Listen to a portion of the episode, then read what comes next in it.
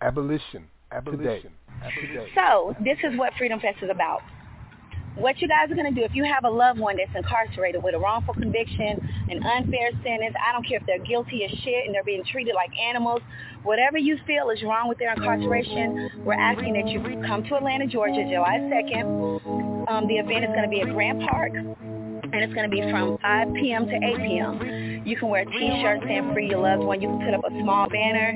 You can put a little table up with information on them. You can pass out pamphlets. It's you getting your information out about your loved one. Oh, and the very last thing is the documentary. So there's a few organizations coming that do doc- documentaries.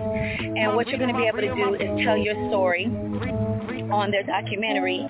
Um, you can talk to all of them if you want. If, if you see one that's available and you want to go and tell your loved one's story, that's fine. We're all trying to get your message out. On top of that, we want as many people to show up as possible so we can show the government that we're sick and tired.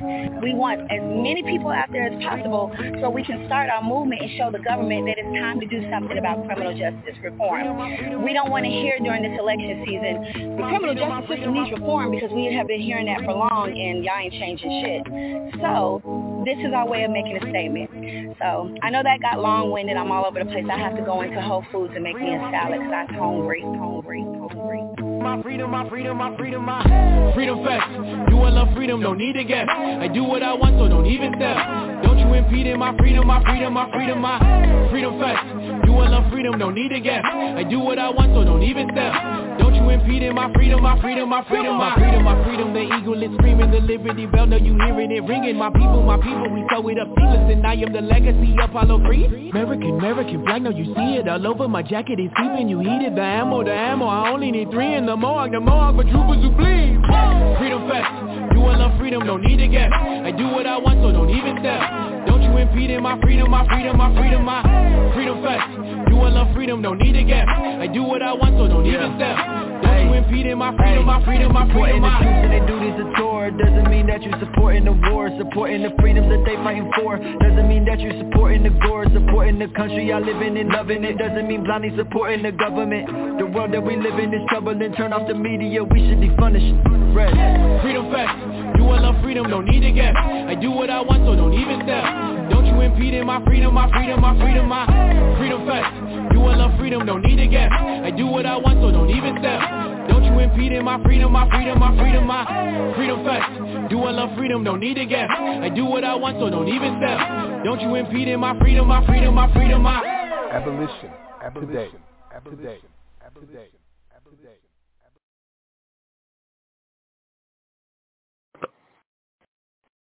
Hold on for a second, fam. I got you covered. You just heard tonight's guest, Damita Bishop describing Freedom Fest, which is coming up on July 2nd at Grant Park in Atlanta, Georgia. That was followed by the Marine Rapper Freedom Fest featuring High Res. Peace and welcome to Abolition Today, a weekly syndicated online radio program with a specific focus on modern slavery as it is practiced through the 13th Amendment of the U.S. Constitution and by for-profit prisons worldwide. We air live every Sunday at 7 p.m. Eastern, 6 Central, and 4 Pacific. Live streams and archived podcasts are available at abolitiontoday.org and on all major podcast platforms. My name is Max Parthas. Brother Yusuf Hassan will not be joining us tonight. He's currently out saving the world and we will return on our next episode after the world has been saved, of course.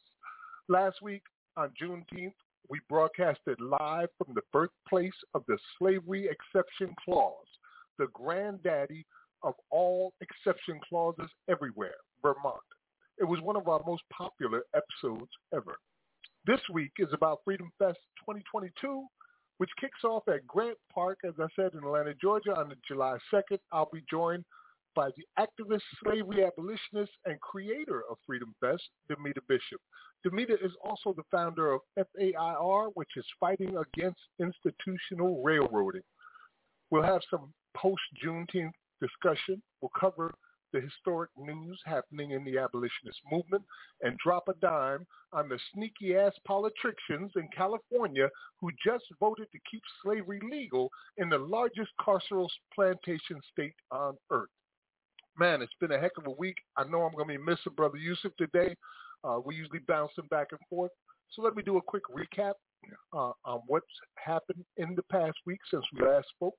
Uh, of course, we had our Juneteenth event, which you heard one of them uh, when we were in Vermont, but we had them all across the country. We're involved so many different ways in getting the word out. Uh, as I said last week, this was the first time I felt like we didn't take two steps backwards during Juneteenth. We put up a billboard in Galveston, Texas from End the Exception with 1822, 1922, and 2022 images on each of inmates laboring in convict lease systems.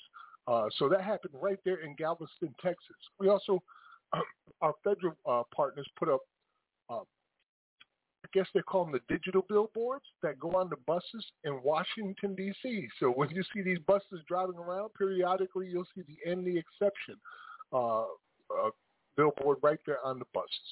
Uh, we were involved in also a full-page ad in the Los Angeles Times. And of course, California went to their last hearing uh, just this past Thursday. And let me tell you something.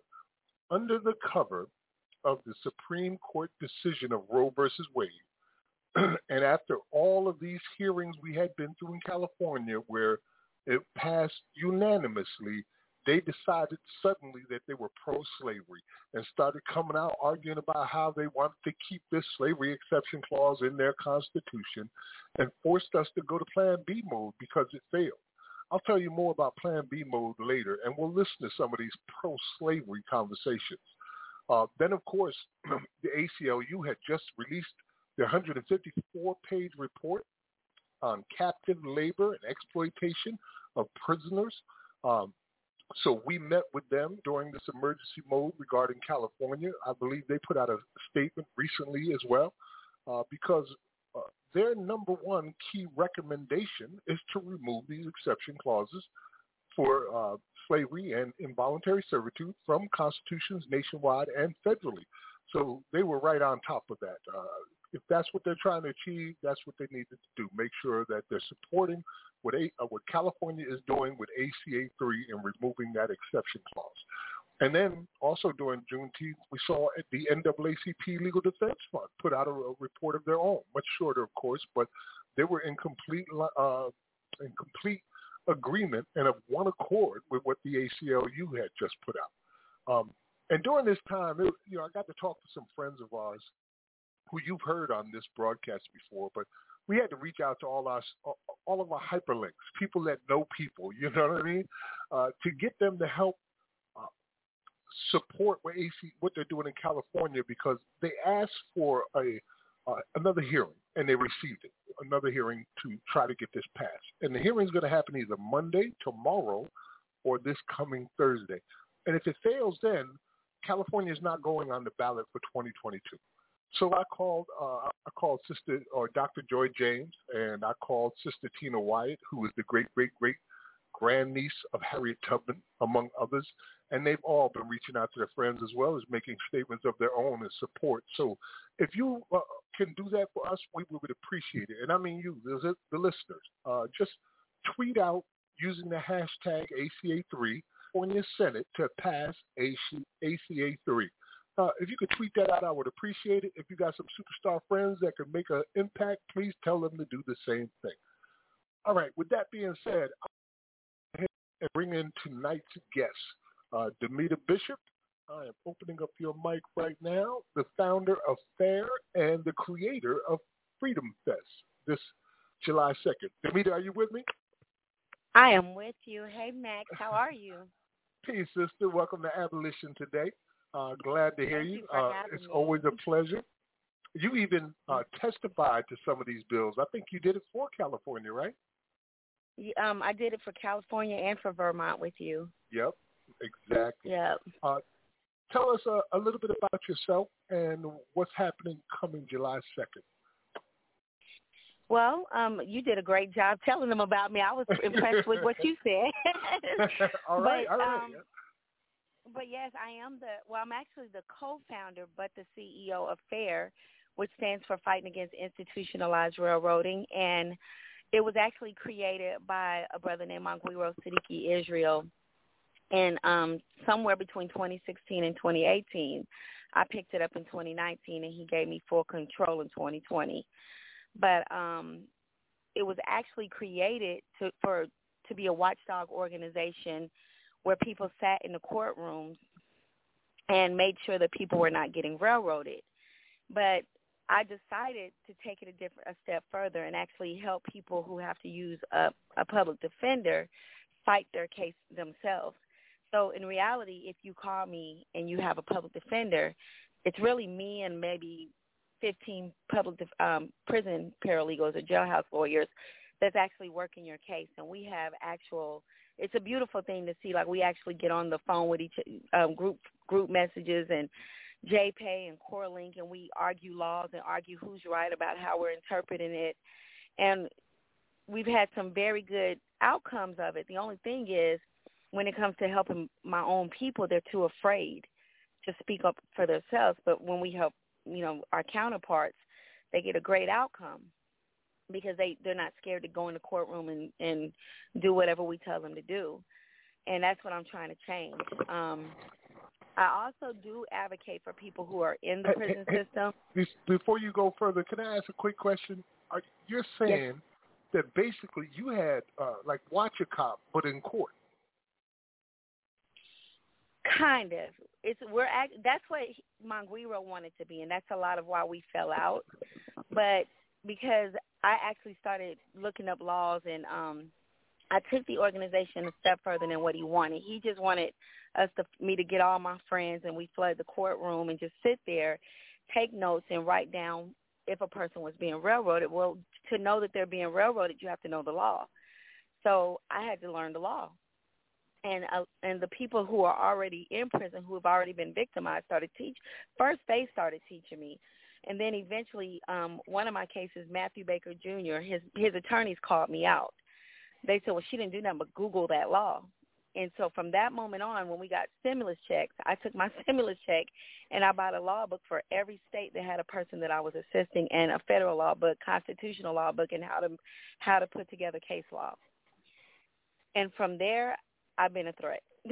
so thank you God for blessing me with the knowledge and blessing my excuse me my tutors who are incarcerated with helping me understand. And these are lifers who I pray one day we can get from up out of these sentences.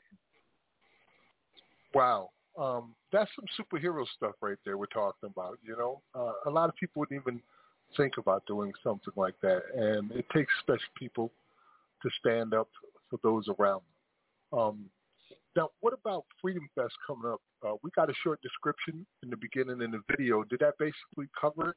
Is there any more uh, that you're going to add to it?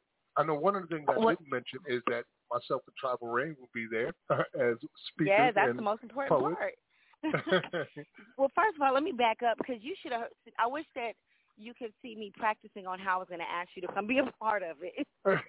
I must have practiced three times, and you were so easy and nice. I was, I was like, he's going to come. Oh my God! So thank you for that.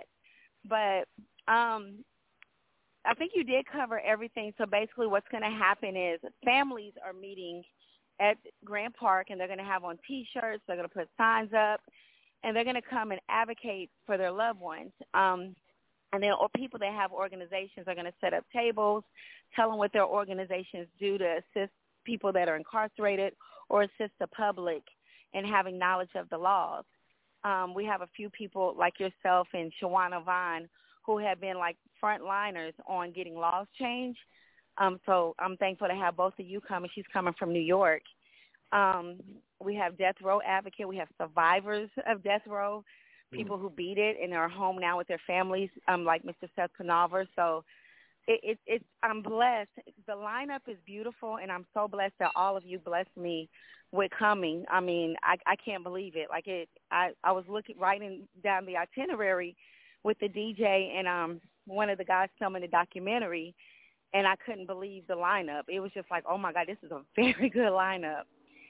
Um, the good news is um, uh, one of the politicians sat down and did the press release for me today because mine sucked. And every news network is interested in this event, so it's going to have a lot of coverage. So I, I'm blessed. I'm, I'm not. I'm. I'm thankful that it's turning out.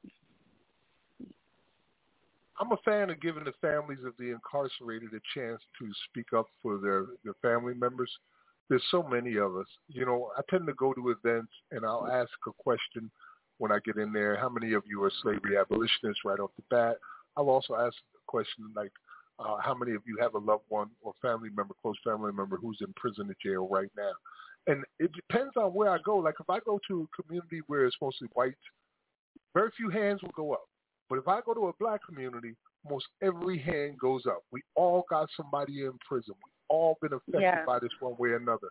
And it's not about good or bad at this point because the majority of people who are in prisons or jail are not there for violent crimes. In what was it, 2017, the report came out saying that uh, there were more people who had been arrested for personal possession of marijuana than there were for all violent crimes combined in the entire country. Uh, so there's so many ways that they snatch us up left and right, and it ruins families and communities. You know, especially if it's a breadwinner. Ahead, It Jim. does, and even and I'm glad you mentioned those um those drug laws, those drug cases, because right now in the federal court, Congress passed the one to one ratio, which is huge if the Senate will come on and sign their part. That means we can go all the way back to the 80s and 90s and get some of those lifers back home to their families. And but they're sitting on it because there's so many of it, and they always make the excuse that if we go ahead and pass this, you're talking about hundreds of thousands of people are going to go back home, and our courts don't have the money to get these people back in court. But yet, you found money to give to Ukraine. So 50 billion. Yeah, right. exactly, and to get a person back in court is an average. I know right here in Georgia, to pay everybody in the courtroom for the day can be anywhere from three to ten thousand dollars. Mhm. So if you multiply that by all the wrongful convictions in the federal court, well, we only have like one federal court. Uh, we have one federal prison in Georgia.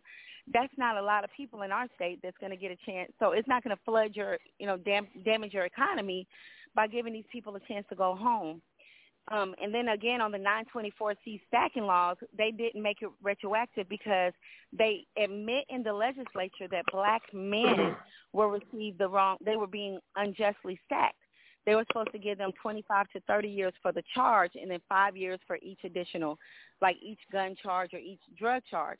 They did that for the women and the white men, but for the black black and brown community, they multiplied 25 or 30 times however many charges hmm. they had. So that's how you get these people in federal government and, and federal prisons with like 90 to a thousand years in prison, and nobody died. they didn't kill That's anybody. how. They just had to. Right. That's how. They but they won't they- make it retroactive. they aim their big guns at black men in particular. And as a matter of fact, I believe I got one on the line that wants to uh, join into the conversation real quick. Is that you, Curtis? This is me, sir. How are you? Brother Curtis Davis, uh, who spent 25 years in Angola prison, wrongfully convicted, then got out and started changing laws and uh, going to the Supreme Court and helping to uh, remove uh, unconstitutional 10 and 2 juries. Uh, welcome back to Abolition Today, brother. All right, thank you for having me. And I wanted to say this to the sister that um, retroactivity is never going to be given. We have to actually make them do it. You understand what I'm saying? Exactly. right. So we apply pressure, right? Um, I wanted to speak on the ACA situation in California because I'm in Louisiana, and Louisiana and California have uh, a bond because this is our migration track for African Americans Louisiana. during Jim Crow. Louisiana, right? So um, Louisiana fought against us on slavery abolition because of tradition and heritage. They believe that it's not a money issue, even though it's a major multi-billion dollar money issue. They don't care Mhm. about the money.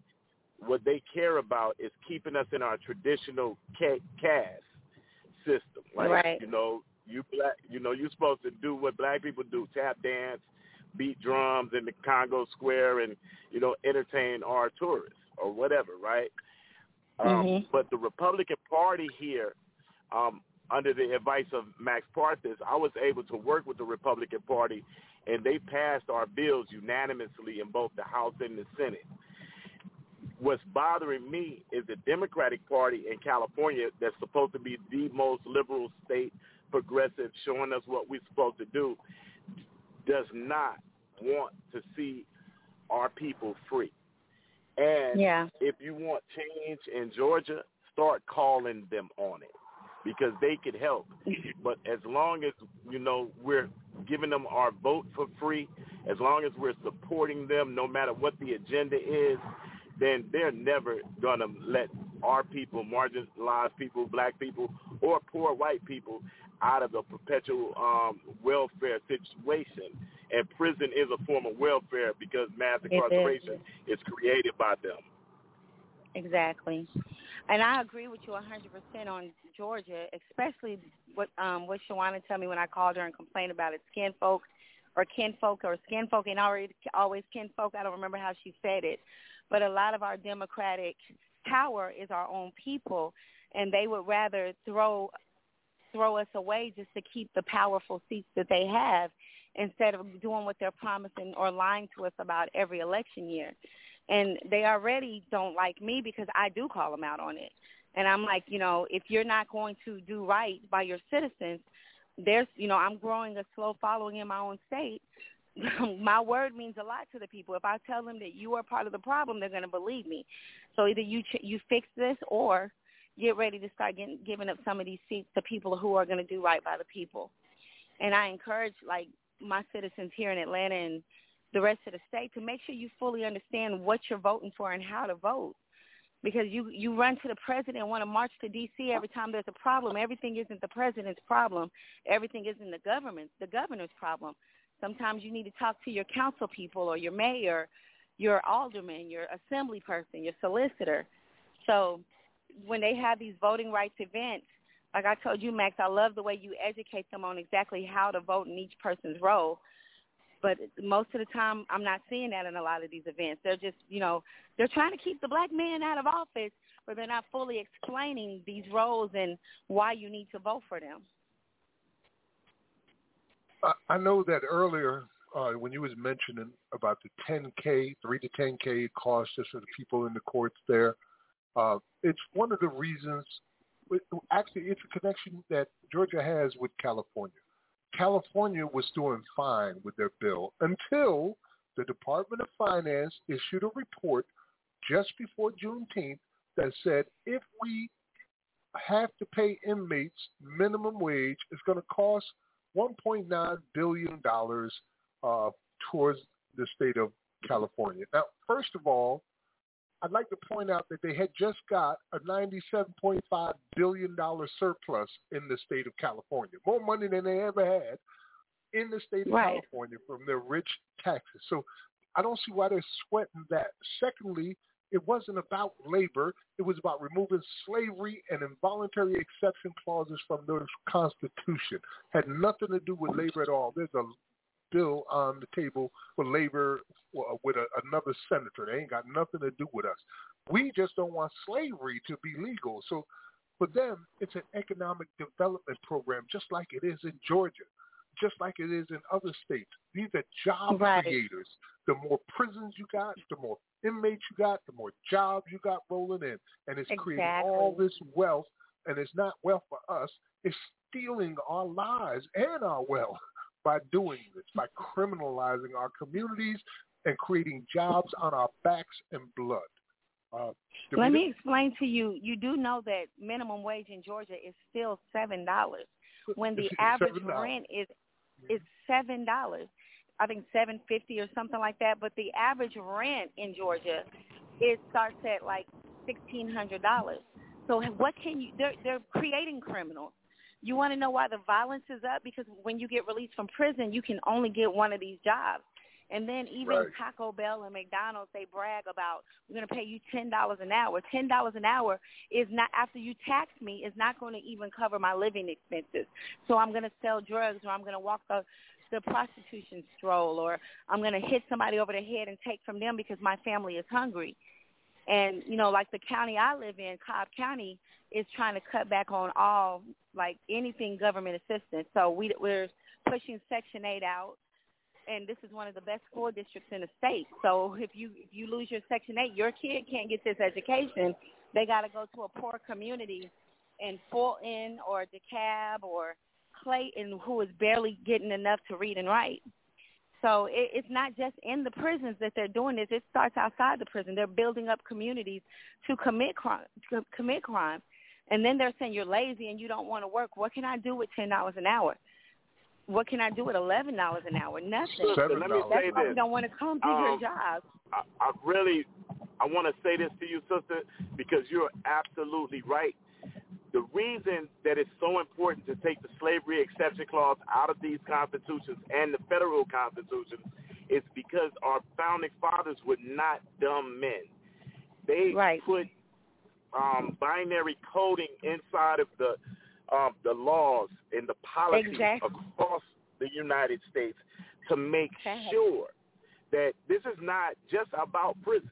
That slavery exception clause actually affects the workforce in whatever state Mhm. you're in. Um, when you um, when you work and you get hurt on the job, you have to go through a, a form of law that's called the master servant relationship, and it's also bound up inside of this slavery exception clause. The reason that we even have an electoral college is to make sure that the black population couldn't actually choose a president. It's a fail-safe system. You understand what I'm saying? So yes. look to these binary coding in this law. And that's Oh, I- where you rip it up at and you hold these people accountable. Do not vote because you're Democrat. Do not vote because you're independent. Do not vote because you're Republican. Vote based on your agenda. Exactly. We do that, we win. we win. You're you're a hundred percent right. And um, I'm Oh. glad you brought that up about the binary code because a lot of I had to learn that to learn how to apply the law and tear away the law from certain people. So I had a brother in um, Talladega Federal Prison that sat me down one day and spent two hours explaining the coding, the um, Georgia zero CGA, and all that to me, and, expl- and showing me exactly how to break it down and look at the wording and all that in these laws when I'm when I'm trying to help a brother or sister come up out of a possible wrongful conviction or unfair sentence. Man.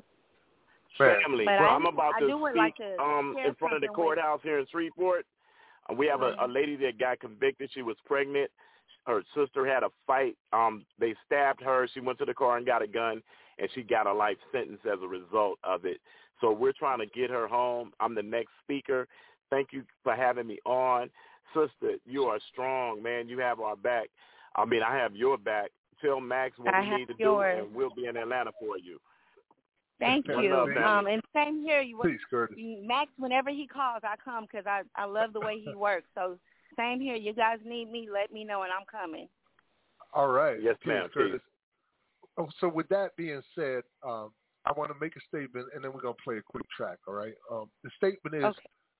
this is a crucial time in world history, uh, not just American history, but world history. There's so much going on from potential nuclear wars to potential civil wars, and we are in a moment in time where we're fulfilling the dreams of our ancestors to finally end slavery in this country for the very first time.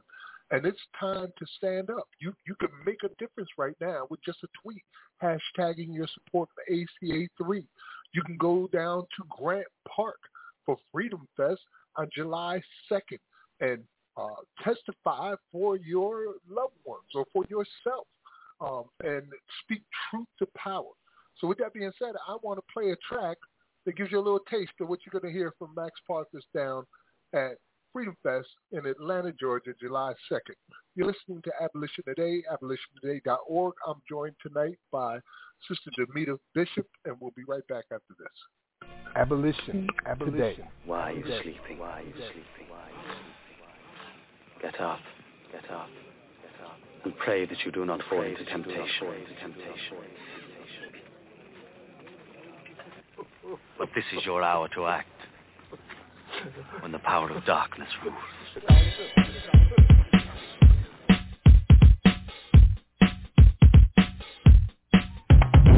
Thirty silver pieces got my people's minds blown. Thirty silver pieces were the seeds that were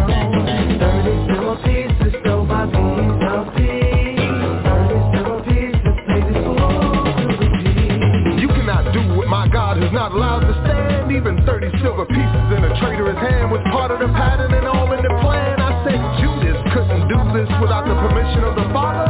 So if you think you got the price to pay for my poetic soul, you're wrong. So don't even bother. You see, I don't entertain for fame or to obtain a claim. I stand before you as a beacon of light to expose the game. And for those that claim they have my best interest at heart, you motherfuckers never had people while moving in stealth. It don't take a six cents to know that six percent owns sixty percent of the entire world's wealth. And the world's health is like an open festering wound with children dying all over AIDS, poverty, and starvation. While some nations' exclamations are of an unprecedented boom. Double string it up and back up and give me room, cause I'm about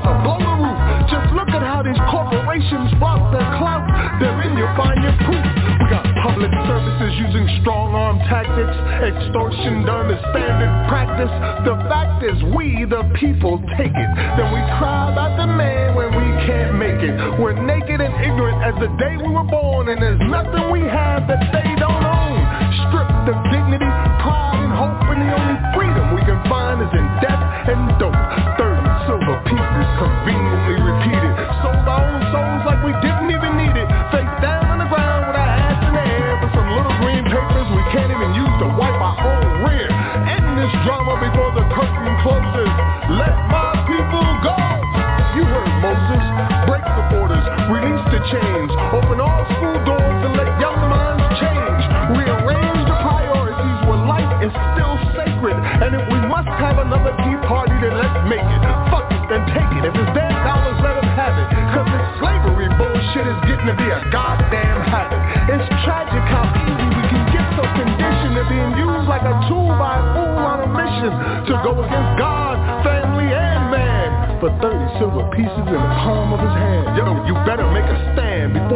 before your place to make steps.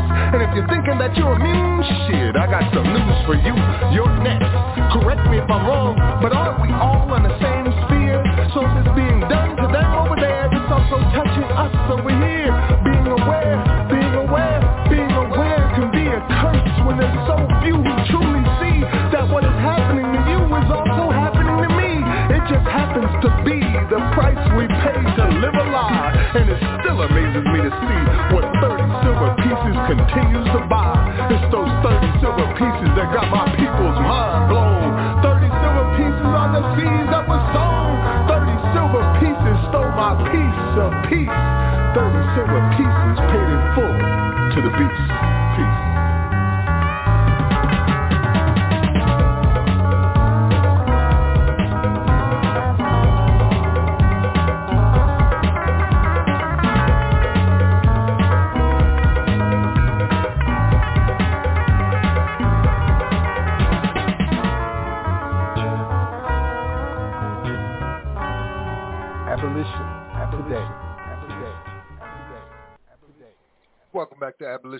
That was 30 Silver Pieces featuring Max Parthas, King Amin, and The Dupper.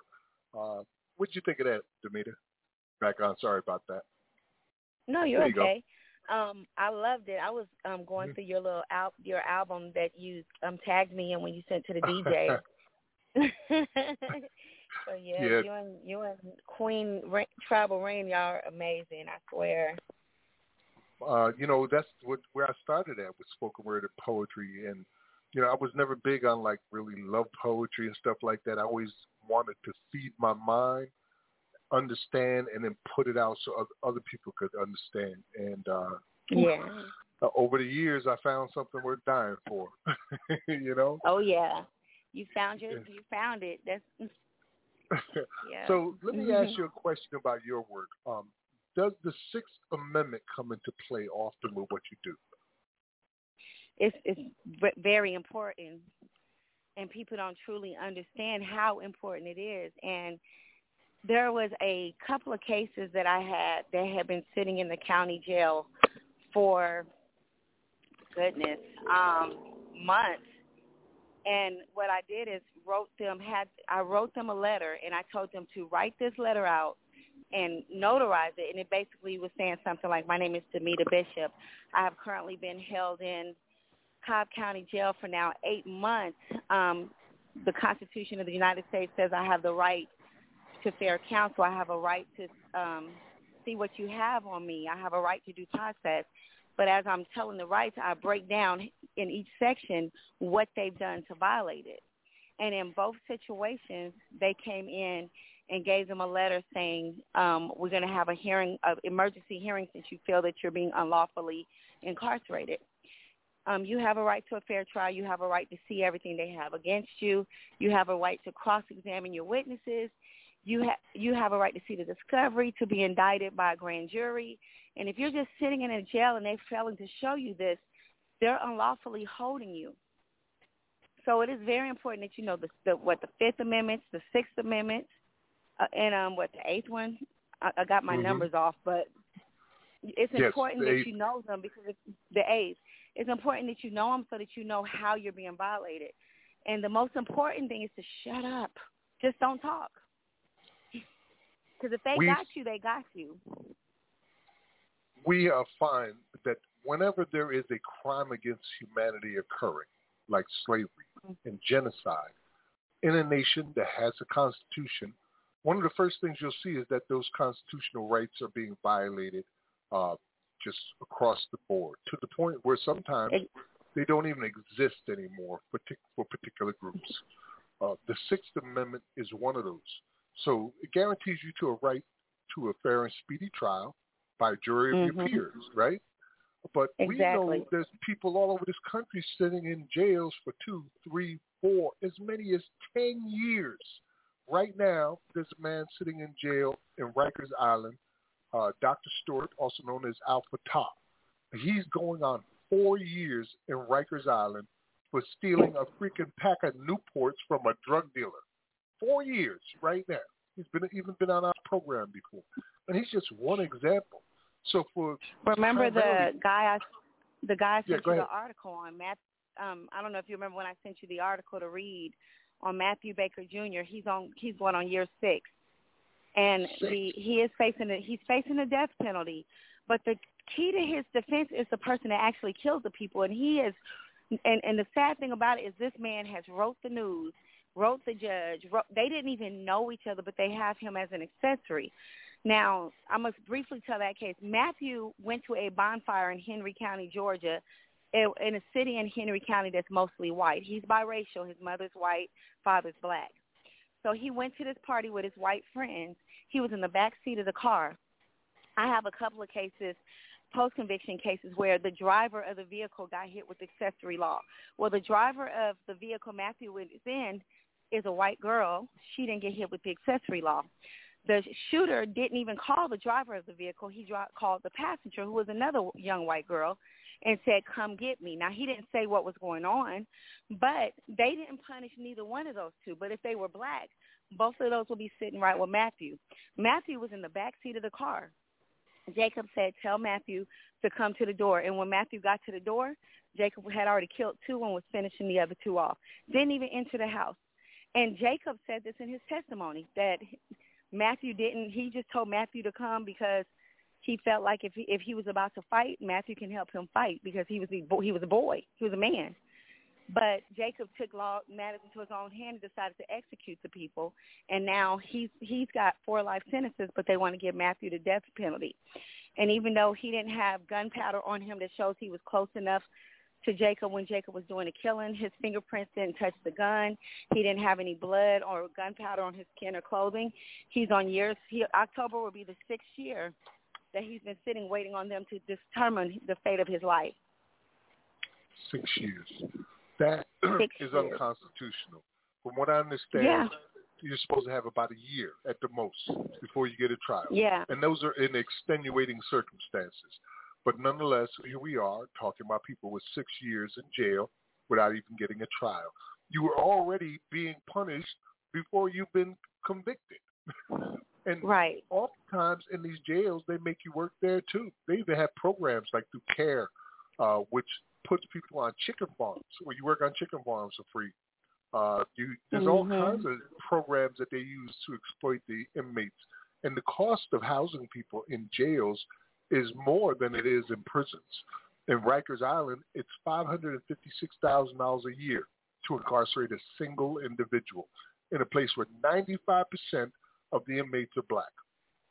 Like New York is ninety-five percent black, right? That's not how how Right. it is. So why is it ninety-five percent black at Rikers Island? Right. So it, it's all part of that economic development program. Uh, you want to make But a see, comment? people. Yes, I do. People need to understand that when you have to, when you're like uh, me, because I I don't have enough to. A trial attorney on a state level starts at twenty, and on a federal in Georgia it starts at sixty. I don't have that in my bank account right now, so I would have to use a public defender. Well, public defenders only make about fifty to one hundred and fifty dollars an hour, depending on the type of public defender they are, and they cap them at like five thousand if it's a state case and ten thousand if it's a federal case. So if you, Matthew's attorneys are not getting paid to do anything for him, your um the, the other guy you mentioned, his attorneys aren't getting paid because they've already been capped five thousand dollars. You know, I probably make that in a month, but you know they're not getting paid, so they're just letting their clients sit there and hoping that they wear them down and they go ahead and take a plea. Right. The plea bargain is the reason why we don't have a Sixth Amendment right. Uh, 95% of all felony cases end in a plea bargain. And they force you to take those with threats, which is also unconstitutional and illegal. If you take this to court, we're going to bury Thank you. you. We're going to put you in forever, you. and you'll never see the light of day. But if you take this deal, you'll be out in six months. That's that's how they do it. Remember the sister that they- fired the gun when her husband or boyfriend was about to attack her? Uh, Marissa, I forget her last name, but uh, she fired a gun in the air, and they tried to give her 20 in the air, yeah. Right. But we've got to understand that when we go into that courtroom, our our weapon is our voice and that stenographer. And as often as you can say, say for the record, because that lets them know that they can't just run over you. So I, you know, if they coming at you with a plea and you know you're innocent or you don't feel like that plea is just, the fact that they're trying to force it down your throat is a violation. It's a violation of your right to a fair trial. But you have to get in front of that judge and say it. Your Honor, they keep trying to force me to take a plea. The Constitution says I have a right to a fast and speedy trial, a right to a trial by the jury of my peers. But you're also telling me that if I refuse this plea, then you are going to throw the maximum penalty punishable at me. You're putting it on record that they said this to you, and the judge is going to question them right there in the courtroom. And it's on, but you also protected yourself if you are found guilty. They can't throw the maximum. They can do the minimum, but they can't throw the maximum at you because you put it on record that you were threatened that way. So if you see that you're, if they find you guilty even after you said that, well, and if they throw the book at you, you protected yourself in the beginning by saying they told me that they were going to do this if I don't take this plea. They can't do that. They're not supposed to do that, but they do. The other part of the Sixth Amendment is that you're guaranteed the right to competent counsel. And that's Yes. another thing that really feeds this mass incarceration system of slavery. Uh, the public defenders are so overworked. I was just listening to a uh, report from Louisiana where they were saying the public defenders there are doing an average of over 200 cases a year. So you're talking about Mhm. every uh, every three days you're doing two cases, murder cases, uh, rape cases, uh, you know, uh, three strike laws. It don't matter what it is. Every three days you're doing Yes. two of those, and that's just not possible to have a competent And they get counsel when you're only allotted a few hours in order to do your whole case. So what I would what I usually advise the families because if they're in a state prison or a county jail, they have no access to a law library. So you copy out the Bill of Rights and send it to them and also copy out the your state's bar association rules for professional conduct and also the American Bar Association rules for professional conduct and then they'll also have a counsel for defense. Send it to them and make them read over and fully understand what that attorney has sworn in to do and because if you lose, most people file um, what is it, misrepresentation of counsel, almost everybody loses it because it's your word against that attorney's. So you have to start proving it. So I usually tell people to call me that haven't been sentenced, write down what your attorney says to them and make them sign that they said it. Follow a phone call up with, ask for our conversation. You said one plus one is two. Because you just fought and get it notarized and stamped if you don't have access to email and send it to them, the judge and the prosecutor. That way everyone is well aware of what's going on in your case. Well, So you're you're before- protecting yourself on the back on the front end just in case things go wrong, you're good on the back as well. uh, before we go any further, I want to uh, find out something. Uh, I know your time may be limited, and you know I just want to let you know that we're on for two hours. You're welcome to stay with me the whole time. Since I'm here by myself, I would certainly welcome it. but if you uh, only have the first hour, that's cool too. So, uh, do you plan to stay one or two with me? I can do probably another 20 minutes, but I do have Another to go. 20 minutes. Okay, Yeah. all right. Uh, cool. That way I, I know how to schedule out the rest of the program. All right. Um, Okay. So then what I want to do is, uh, you know, I like to, to play informational music and clips to kind of uh, hammer what we're talking about home. And I have something about the Sixth Amendment that I want audience to hear, and I think you'll really like it. Uh, so if you don't mind, Okay. I'll get into that. Yeah. All right, awesome. You're listening to Abolition Today, abolitiontoday.org with Max Parthas, and Damita Bishop is our guest today. We'll be right back after this. Soon we'll find out who is the real revolutionary. Justice delayed due to the public defender's budget crisis is not only justice denied, but adds to the challenge of mounting an effective defense. You really haven't had the time to sit down and, and talk to him about the case. Right. You don't even have the case. Exactly. Exactly. And there he sits. There he sits, day by day, sitting in, I keep calling it a cage, but I mean, that's really what it is. He's locked in a cage with no recourse, no way out, no way of preparing for trial. I mean, every day that goes by, there's a potential piece of evidence that's being lost or being forgotten. That could be that one key that frees him, right? That evidence never comes back. If someone forgets something, that could be the one key to freeing him. I mean, that doesn't come back. Three full years after Henry Campbell was arraigned in this courtroom, a court-appointed attorney filed a motion involving Campbell and six other defendants. It said that Louisiana's criminal justice system was so broken, allowing prisoners to languish in jail for years, allowing others to go months without any kind of legal representation, that it violated the U.S. Constitution. Soon we'll find out who is the real revolutionary.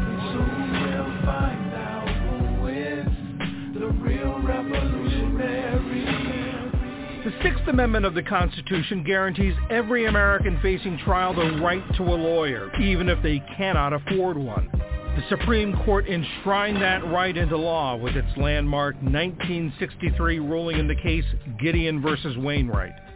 One way society meets that responsibility is with public defenders. But across the country, that system is being stretched to the breaking point, underfunded and overworked. We've created a counterfeit defense, and it's only the illusion of fairness. The public defender's office says it's at a tipping point and the outlook is not good. They want the state to give them public defenders or to give money to appoint lawyers who can represent them in the way that the Constitution demands. We are dealing with a crisis. Missouri may well be ground zero, the state's public defender system widely seen as nearly broken. The state ranks 49th in per capita spending on indigent defense. Last year, its 320 public defenders handled 80,000 cases, on average more than 240 cases each. Listen to these lawyers in the public defender's office in Jackson County, the state's biggest district, which includes Kansas City. Most days it's overwhelming. Over the next six weeks, I have some very, very serious trials. They deserve a lot more attention than I give them. Mostly all the time. I think I have six murder cases right now. Too many um, for me to be prepared for. Pretty much if you ask any lawyer in this office, they'd, they'd say the same thing. Do you feel you're, you're, you're able to give them all the time they deserve? uh, I don't know. If, this is a long answer that you're asking for here. No, is the simple answer. Michael Barrett is head of Missouri's public defender system. Defendants routinely sit in jail uh, for weeks just before they meet their attorney. And we tell them that we are very eager to work on your case, but it's going to be a while because there's an awful lot of people in front of you. In 2016, Barrett convinced the Republican-controlled legislature to spend more money for his office. And when then Governor Jay Nixon, a Democrat, slashed that increase, Barrett took a bold step. I wanted to bring attention to this matter because so many people were being incarcerated without competent representation. But before I appointed a private lawyer who didn't cause this problem, I thought I'd start with the one person with a law license in the state who could do something to fix it. A bitter budget battle in Missouri going to a new level last week. Missouri Governor Jay Nixon has just been recruited to be a state public defender. Missouri's lead public defender has ordered Missouri Governor Jay Nixon to represent a poor defendant in court later this month. The court said Barrett didn't have the power to do that, but he had made his point. Now the courts are considering a $20 million class action suit the American Civil Liberties Union filed against the state. The five plaintiffs, all represented in criminal court by public defenders, say their constitutional rights were violated by long delays. Barrett acknowledges that when defenders are handling as many as 200 cases at a time, there's no way they can fulfill their professional and ethical duties to their clients. You have to go visit with your client. You have to look at the charges that your client faces. You have to investigate the case. You have to meet with witnesses. You have to talk to the police officer. You have to file motions. You have to receive the evidence that the prosecution has and then discuss the evidence with your client. To think that you can do each one of those steps in 150 cases is absolutely ridiculous. As a result, defendants like Rayshad Ashton often end up pleading guilty to crimes they say they didn't commit just to get out of jail. It's called pleading to daylight. Daylight. Make the case for why a revolution is not what the country needs or wants. We have problems we have to solve now. Now, what's a revolution going to do? Disrupt everything in the meantime? Soon we'll find out who is the real revolutionary. Welcome back to Abolition Today. Uh, that was a Max mix called The Real Revolutionaries about the Sixth Amendment. Damita? Yes. Uh, any commentary on what we heard? I'm, I'm, I'm sorry. You okay? Thank you for letting me hear that because I'm sorry. Let me get it together. I'm sorry. Um, you know, I, I gave up a lot to come into this walk because I've learned so much stuff, and everything that man was saying is so right.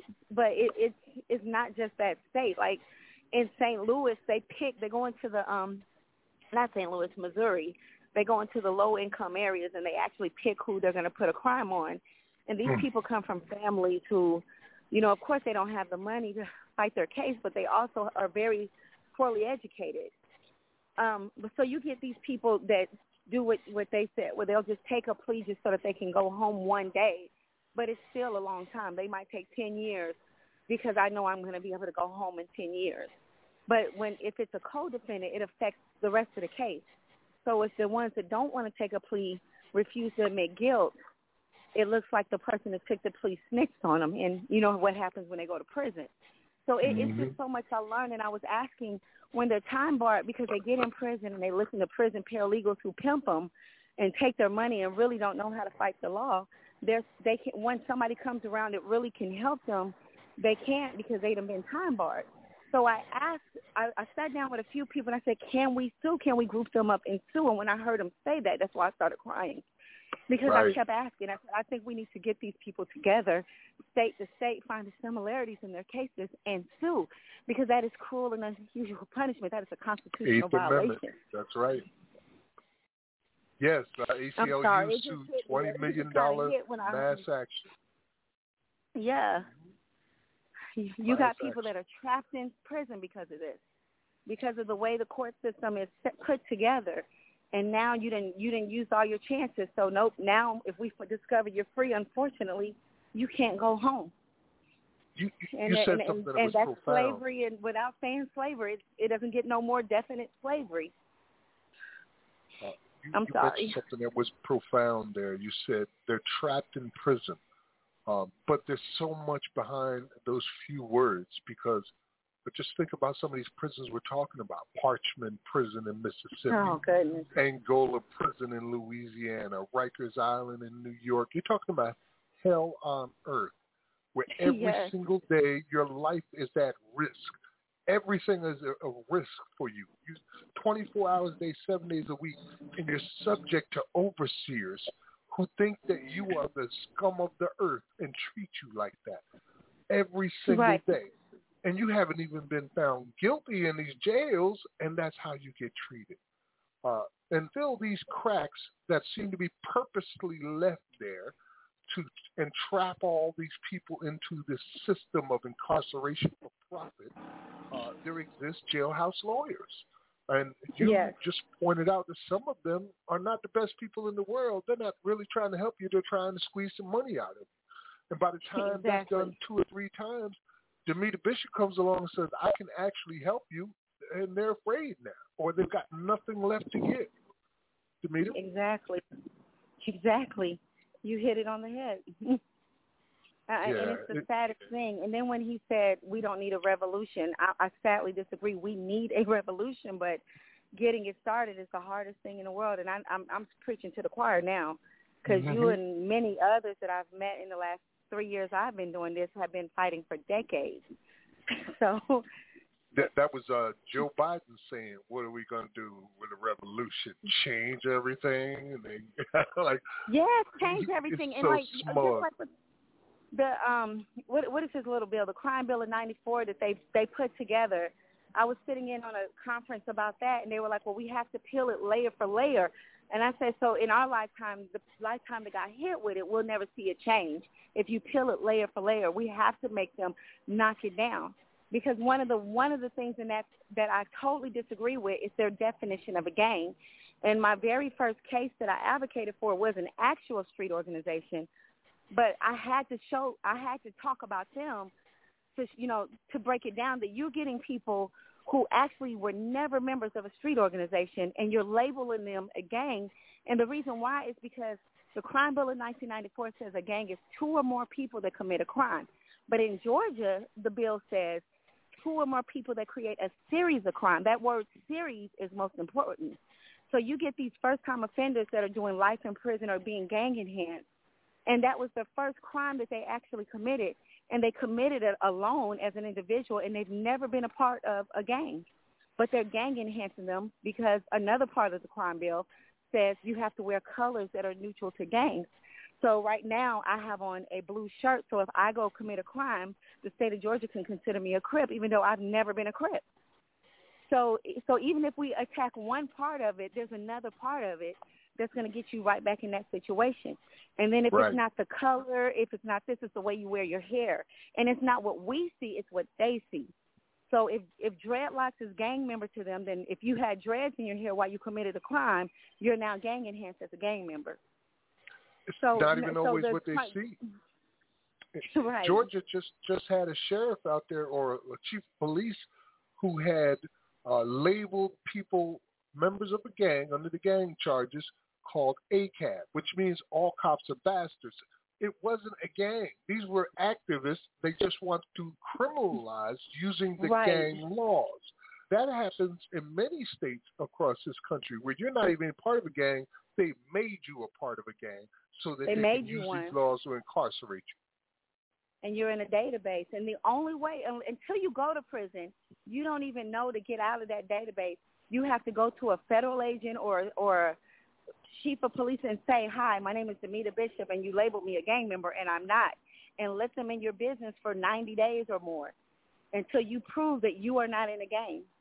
But let's not forget they also consider any religion that's not Christian in prison. So Moors and Hebrew Israelites and Muslim and Nation of Islam are all considered gangs in certain prisons. They deny so one way or another, we're we're a gang member. right. That's right. One way or another, Um, we're a gang member. I believe the last I heard, at any given moment, 150 million people in this country can be considered criminals. in one way or Right. another, breaking the law in one way or another. It is a target-rich environment for slave catchers. Right. I, I when I'm talking to the youth, I tell them there's somebody that looks like you right now that's wanted for a crime, but they'll take you. If they can't find the real person, they'll take you. So somewhere in Georgia right now is a dark-skinned girl about 170 pounds, five foot five, that committed a crime. But if they can't get her, they'll take me because I fit the description. But in some states, it's somebody your color, but I could somebody my complexion committed the crime, but they take somebody your color and put them in prison. So it, you know, I've seen some of the most craziest situations with these people that are incarcerated, and they say, well, everybody in prison swear they're innocent. A lot of them are, and a lot of them don't understand that they're guilty. Like, you know, we we changed our kidnapping law, but it used to be if you move a person six feet or more without their permission, you kidnap them. So if if I drag Max away from a situation, I technically kidnapped him by that law. And they didn't make it retroactive, so we got so many people sitting in prison. And the news will say, you know, Max Parsons kidnapped Damita Bishop, but in reality, he just drugged me away from a scene on on foot. Like he just grabbed my hand and moved me six feet and then let me go.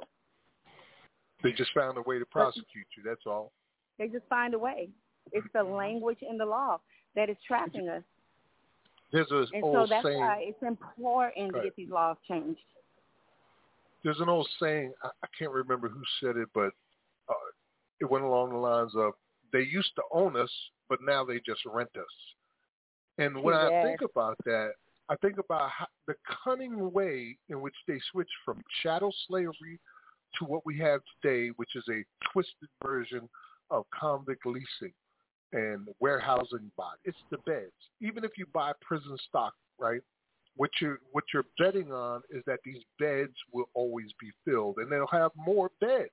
But those beds represent people. So that single bed might have this guy for a year, that guy for five years, this person for three years. It doesn't matter how Mhm. many go through it. It's human bodies that they are owning and profiting from while they're there and exploiting them, particularly behind bars. I mean, there's things you can buy behind bars right now from the commissary that are like ten times uh pricier than they are outside, like ramen noodles, right? Right. Or ramen noodles. Right. What Honey they like buns, ten five cents? bucks. Honey buns, five Right. bucks. Uh, I was just reading earlier about a phone call um, that they had out of one state was uh, it was 12 minutes cost 15 dollars for 12 minutes of a phone call. Uh, it, it's they just get you every direction. You got to buy certain sneakers who have uh, Yeah. monopolies on selling to the prisoners. What's the name of that company? Bob Barker. Bob Bob Barker's got a Barker, help. Yeah, right. Tell us about Bob Barker if you know about Bob Barker. Well, he's his company is the one that all the prison commissary goes to, isn't it? The guy from Yes. The Price is Right. Yeah. Uh, yeah, yeah, Bob Barker Industries. They sell the Right. flip flops. They sell the the jockey shorts. They sell they The sell clo- everything. everything. The clothing, Right. and it's all for exorbitant prices because you have a literal captive consumer base. They ain't got no choice Exactly. but to buy from you. And you know, outside that's called a monopoly and it's illegal. But inside, apparently laws don't apply anymore. Right. The phone And calls does- are ridiculous. ridic- ridiculous. Uh, I believe isn't that Se- Securus that runs the phone calls? I may be wrong. Yes, Securus and no, Securus is one, GTL is another. GTL, right? GTL, that's the other one. If Yusuf was here, he knows all the different names. He's our legal mind. I'm just Right. the color coordinator. but yeah, uh, GTL, man, uh, they are just profiting off of misery. So they they take advantage of, of you while you're in there, including make you pay room and board. Um, they work Yeah. you for free, and they exploit your families on the outside. I, I know my sister Exactly. Jamelia always tells us about how she to make you know to give money to her hu- husband when he was behind bars. In order to give him five hundred, she had to pay seven fifty. Along those lines. Yeah. Uh, Oh they yeah. even have their own credit cards now, right? their Yes. own credit cards the prison companies have that you use outside the prisons. Right. And it's Well- sad for the people who have no one on the outside because they've been in so long that everybody's gone. Mama, daddy, everybody done kind of left. Gone or died. I sat in right. I sat in with um reform to help pitch, push a parole bill in Mississippi And so they did give everybody parole dates, but the rule was you had to have at least three addresses that you can live. So a lot of those brothers, mama, daddy, dead, the wife and got remarried, kids, you know, they haven't never ever seen their kids because some of them made them right before they went in prison. So they have nobody to call to go home. So you just got a proof of parole, but unfortunately, you can't go home. So it, it's whew, this whole prison system is, is something else. I, I don't believe that God wants us to be in these conditions. Uh, I believe what it says in Genesis that you will uh, live by the sword and you will serve your brother. Uh, but when you grow weary, you will throw his yoke from off your neck. And I'm about yoke throwing right now. I am. Weary. You and me. Let me tell you, Max. And I don't know how you've done it this long. I I, my friend told me one day, be careful what you pray for. And FAIR was the very first thing that Munguiwa Siddiqui Israel sent me when he was teaching me what he needed me to learn to get FAIR started was remember those in prison as if you were chained to them. Well, and then I prayed, God, please don't never let me forget what I'm here, what I've been calling to do. And oh God, he never lets me forget because they won't stop calling me. And I, and some days I'm like, I can't, I can't do this anymore, God. Like, I feel like no matter how hard I fight, I'm fighting them because they're afraid, and I'm fighting the system. So I don't see how I don't know how you guys have done it for this long. I've seen myself gain weight and age in three years. it's it's like being stuck in the ocean with no boat, just you. You paddling mm-hmm. because if you don't paddle, right. you're gonna drown. So you gotta Exactly. paddle no matter what, or give up. And giving up is drowning. And I'm not trying to drown. I got you know, my wife and I are expecting our newest grandchild. Uh, it's a little boy that will be due next month from my youngest daughter, and that will be our 22nd grandchild. Uh, half wow, of them are boys. half of them are boys. I got to explain to these boys that one in three of them are going to go to prison. Like, how do you expect Right. me to explain that to my grandchildren? And if there's anything I can do to change that for mine, for yours, for ours, Right. I'm going to do it. Period. With a T at I the have, end. I have three sons and one grandson, and I have two daughters and four granddaughters. All, all my grandkids are like babies from one to four. But I tell my sons, like, you know, I, I'm every time I meet a new person incarcerated, I do a group message with my sons, and I'm like, be careful. You know, they hate it. They're like, oh my God, I wish you would have found, fed the homeless like normal people or something. Like, why are you doing this? but yeah, and then I, I, I, you were ta- started off talking about Roe versus Wade. I was thinking today, I, my little girl, my youngest child, who is 11 now, she's came on her cycle uh, when she was 10. And so I sat her down and I had explained her body changing. But one of the most important things I told her was that your body is yours. Nobody can touch your body. Mommy can't touch your body. Daddy can't touch your body. But your brothers and sisters. And if anybody does, you tell me. And then I'm like, anything you want to happen. If you want kids, if you don't want kids, it's all up to you. And then here we go. and here we go. And I'm like, well, I guess I lied to her. um, I'm going to do what I've been instructed to do on um, many occasions. Is that I ain't got no right to have an opinion in this thing, so I'm going to keep it. like Right. uh, you know, I, I, I, you, the women have spoken, and I'm taking what they said as gospel. And I wish some of these other men would Right. do the same thing. You know, Now- right. those Now, your choices woman, and I- decisions. Right. I understand both sides because I have friends who cannot make a baby if they paid to make a baby. They just cannot do it. And then there was people like me who was fertile myrtle. I could just walk by you and get pregnant. Why are you talking about So- my mama like that? right. so I, I mean, I I get it, and you know, my um, my third daughter, my my third child, eh, I had her when I was 25 weeks of conception, and they walked into the room and they said, if we don't take her out of you, you're you're not going to make it through the night. And because I had Medicaid at the time, because I was I was young, I was 19, and um, they didn't want to do too much to me. They were going to abort my daughter, and it was a two-day process at that stage of gestation. But God stepped in and was like, uh, she's going to die in the two days if y'all don't get this baby out of her. So they had to do a C-section.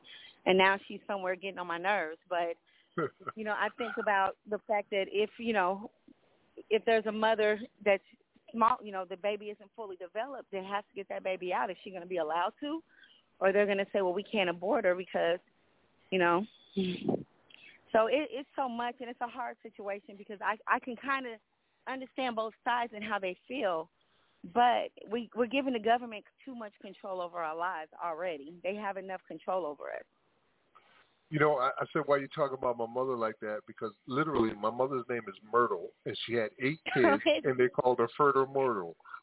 Fertile Myrtle. yes. eight kids. We, we, you know, we used to have big families a lot, uh, and it was mainly because one parent could work and make enough money to support the entire family. And now That's you need two household I grew parents to take care of, right? That's the, a lot of us grew up in that, but it's not like that Mhm. anymore. Uh, you got to work No. two jobs to be able to make Yeah. ends meet, and then you might not make it then either. What did you say? It's seven dollars an hour in Georgia. Seven Minimum dollars. wage is sixteen hundred to rent an apartment. How is that even Right. mathematically possible? It's not. What do you it expect from people? Yeah, it doesn't add up, I- and it forces us into poverty. And where there's poverty, there's desperation, drugs and alcohol. Where there's Mhm. desperation, there's crime, and where there's crime, there's slave catchers. Right.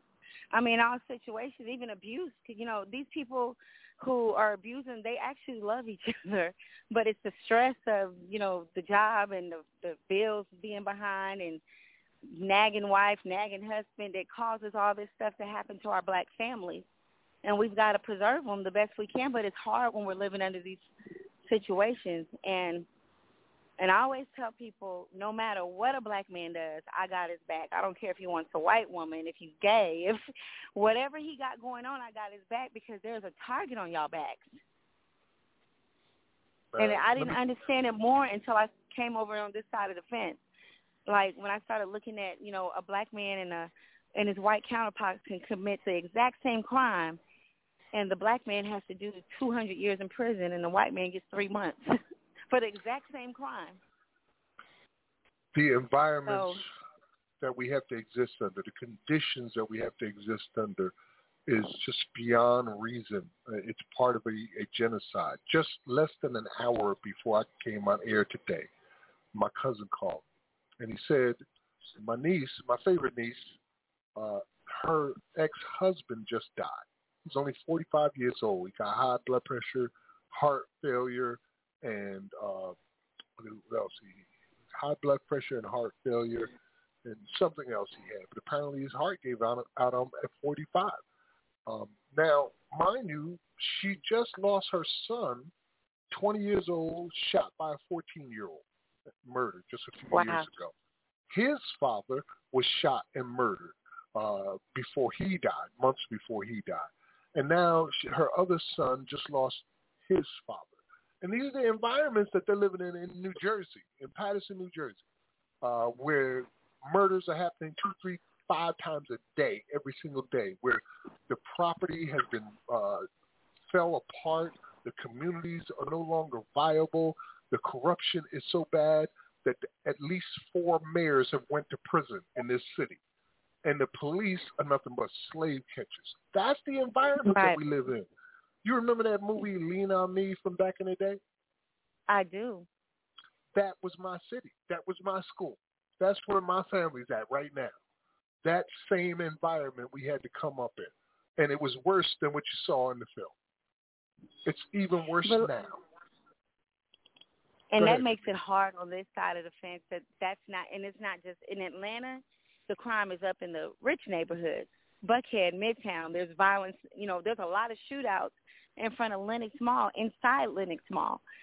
And so, for when I get out there and I'm like, this brother got a wrongful conviction or an unfair sentence, they don't care because I can't even go eat lunch at my favorite restaurant in Buckhead, which is going to cost me three hundred dollars just to eat without ducking and dodging bullets. So it it just makes it even harder to fight for you know anything mass incarceration. Anything. Uh, listen, Damita, I know you said you had about 20 more minutes, and time is flying, right? so what I yes, want to do I could talk is all day, but I do have to get back to work. what I want to do is give you an opportunity Mhm. to say whatever you want to say, and please leave some links and information uh, and a shout out about Freedom Fest. Yes. Well, only thing I want to say is if you can get to Freedom Fest, get there. It is in Atlanta, Georgia, at Grant Park. I know um, a lot of you may have be hearing it for the first time, so if you're close enough to drive, we welcome you. It is crowd friendly. There's going to be a lot of interactive things going. The crowd will be able to get on the microphone. People that's incarcerated, if you have them on the phone, we have three different men who asked me if they can film the cases as documentaries. So if you don't mind them filming your loved one's story, y'all work. I don't have anything to do with that, so you have to work out whatever with them. They're going to film it, and plus every news network is going to be there. So we have a chance to do something powerful with this. And the best of all, Max and Tribal are going to be there speaking, so you know it's going to be good. Max doesn't leave his state for no BS. Uh, if, it, if it's about freedom, I'm I'm down for the cause. You already know. Exactly. Thank you too. so we we welcome you, but I don't have a website. I just have social media, and it's Damita Bishop on all platforms. D A M I T A B I S H O P. I, I want to say thank you for joining me tonight. It was a pleasure, and I look forward. It was to a pleasure. meeting yes, you I'll in person. Saturday. I'll see you Sat- Saturday, When are you going to get here? Friday night? Yes. Okay, well, I'll see you Saturday for sure. But if you need anything when you get here, let me know, okay? All right. Peace, my sister. Have a Bye. blessed day. You too. Bye-bye. You just heard Damita Bishop. Uh, she was our guest tonight. She is the founder of FAIR. Uh, FAIR is fighting against institutional railroading, co-founder, I think she said. Uh, and she's the creator of Freedom Fest, uh, which is happening July 2nd at Grant Park Park in Atlanta, Georgia. And my wife, Tribal Rain, just sent out a woot, a woot uh, in celebration. Um, I want to go back a little bit and then play a clip. And what I want to go back to is the topic of the day, which is probably the most important moment um, that we are going to have for some time. And that is the circumstances happening right now in California with ACA 3, the abolition bill. It made it through all these hearings and all these committees where nobody had any testimony against it. They begged for testimony and nobody had nothing to say. It was all good. Everybody was in agreement until Thursday under the cover of the Roe versus Wade decision. Suddenly they had all of these different uh, uh, oppositional speeches. Suddenly they were concerned about how much money it might cost them. Suddenly uh, they were concerned about uh, how focusing on criminals, their words, rather than victims. Uh, and it sounded like 1862 all over again. What are we going to do with these Negroes if we're freedom? What are we going to do if we don't have these Negroes to work for us? What are we going to do without the Negro? The Negro question. And I'm not exaggerating. Somebody accused us of exaggerating. Senator Nielsen accused us of exaggerating because we said that slavery and involuntary servitude are crimes against humanity and they have no business being in our constitutions as a constitutional amendment. And yet they're there in 23 states right now.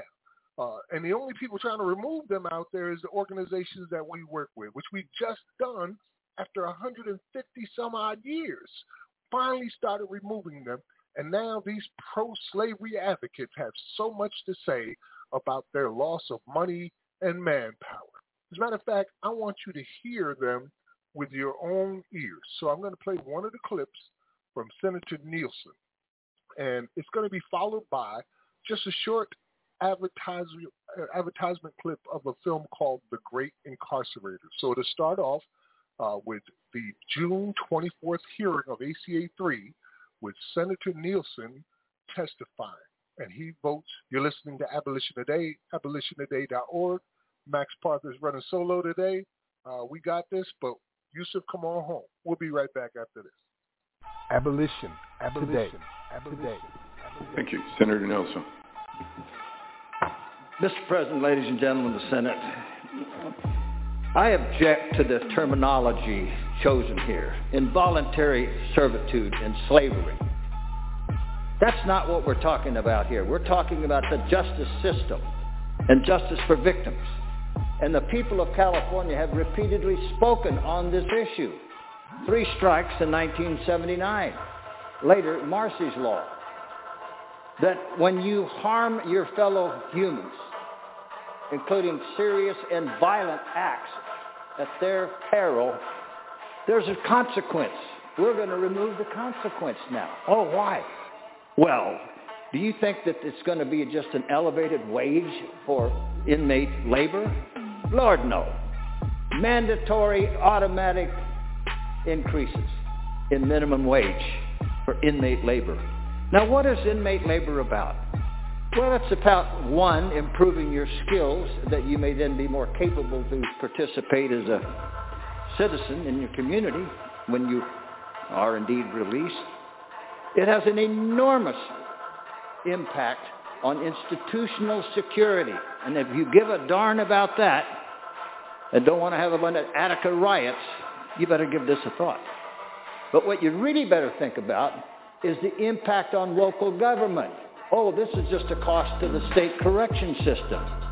Hardly. You think lawsuits about this are not going to march right out into your local jails? It already has. When we did this terrible realignment several years ago. I predicted, and it didn't happen with, with just in a few weeks, Fresno County was sued. Why? Because the inmate conditions in their jails had to be equated with those in the correctional system under the authority of a federal receiver then and now. Is that what you want to impose on your local government and your communities? Running their jails has to be done this way, and if you're going to do any work, you've got to get paid the minimum wage or whatever that wage is? No. This is about individuals who have harmed their fellow citizens. They are paying the price, which is justice, for the citizens of California and for particularly their victims. Now we're going to thumb their noses at those victims. And we do it here again and again. I'm tired of that. It's time for us to care about victims again instead of criminal offenders who harm people. Now again, I want to emphasize a point. Used to be good time credits was 50% for good time. Well, what is good time? Well, that means that you've been behaving, that you've been programming, the things you're supposed to do. No. I know more about this than I think any of you, by far. And I objected to it all my years at the Board of Parole hearings. Objected? Why? Because corrections did not require inmates to earn the good time. It was an automatic sentence reduction. Why? So that they could control, the Department of Corrections, inmate population. And if they needed more room at the inn, they just started according more credits for more things. Well, what do credits mean?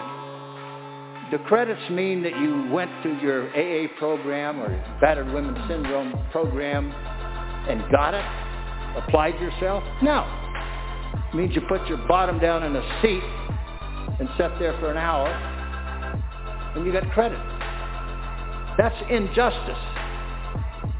That is not servitude. That is not slavery. Let's not call it that. Inflammatory language has no place in the justice system, ever how you play it. Realize that this bill has enormous consequences for our communities, for our citizens, and particularly for the aggrieved victims who we, by a vote of aye, are thumbing our noses at. Many people don't really have any idea of how enormous our prison system has become in a relatively short period of time. We have 5% of the world's population, but 25% of the world's known prison population. If 70% of drug abusers are white and 70% of the inmates incarcerated for drug abuse are black, we have a problem. Nixon said explicitly, you know, the whole problem is really the blacks. The key is to devise a system that recognizes this while not appearing to. The remnants, the sediments, the hauntings of slavery are nowhere as evident as they are in the prison system. The 13th Amendment, which abolishes slavery, provides an exception for forced labor in prison. Chattel slavery is the foundation of the economic prosperity of this country today. So slavery is still legal in the United States as long as you're in prison. But we're also talking about the extent to which corporations are very deeply implicated in the expansion of prisons. It's necessary to understand that the prison industrial complex is being perpetuated, and it's being perpetuated on purpose. People are profiting off of the prison system in a really gross fashion. Now, why is this country the great incarcerator?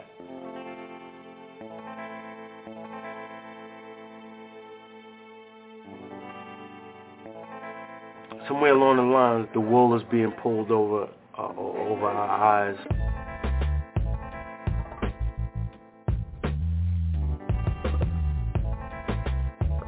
Abolition. Abolition. Today. Today. You just heard testimony from Senator Nielsen where he voted no to ending slavery and involuntary servitude in the state of California. One of five that voted no. Um, that happened June 24th, and the bill is ACA 3. It was followed by The Great Incarcerator, a clip from the film, uh, which kind of put everything together. If you want to join the conversation, the number is 515-605-9814, 515-605-9814. Uh, and if you uh, do get in, remember to press 1 on your keypad so that we know you have a question or a comment. Uh, you know, I'm trying to be reserved because that really pissed me off hearing all of this nonsense coming from this pro-slavery, and I can't help but think white supremacists based on the tropes and narratives that he was throwing out there. This old white dude, right?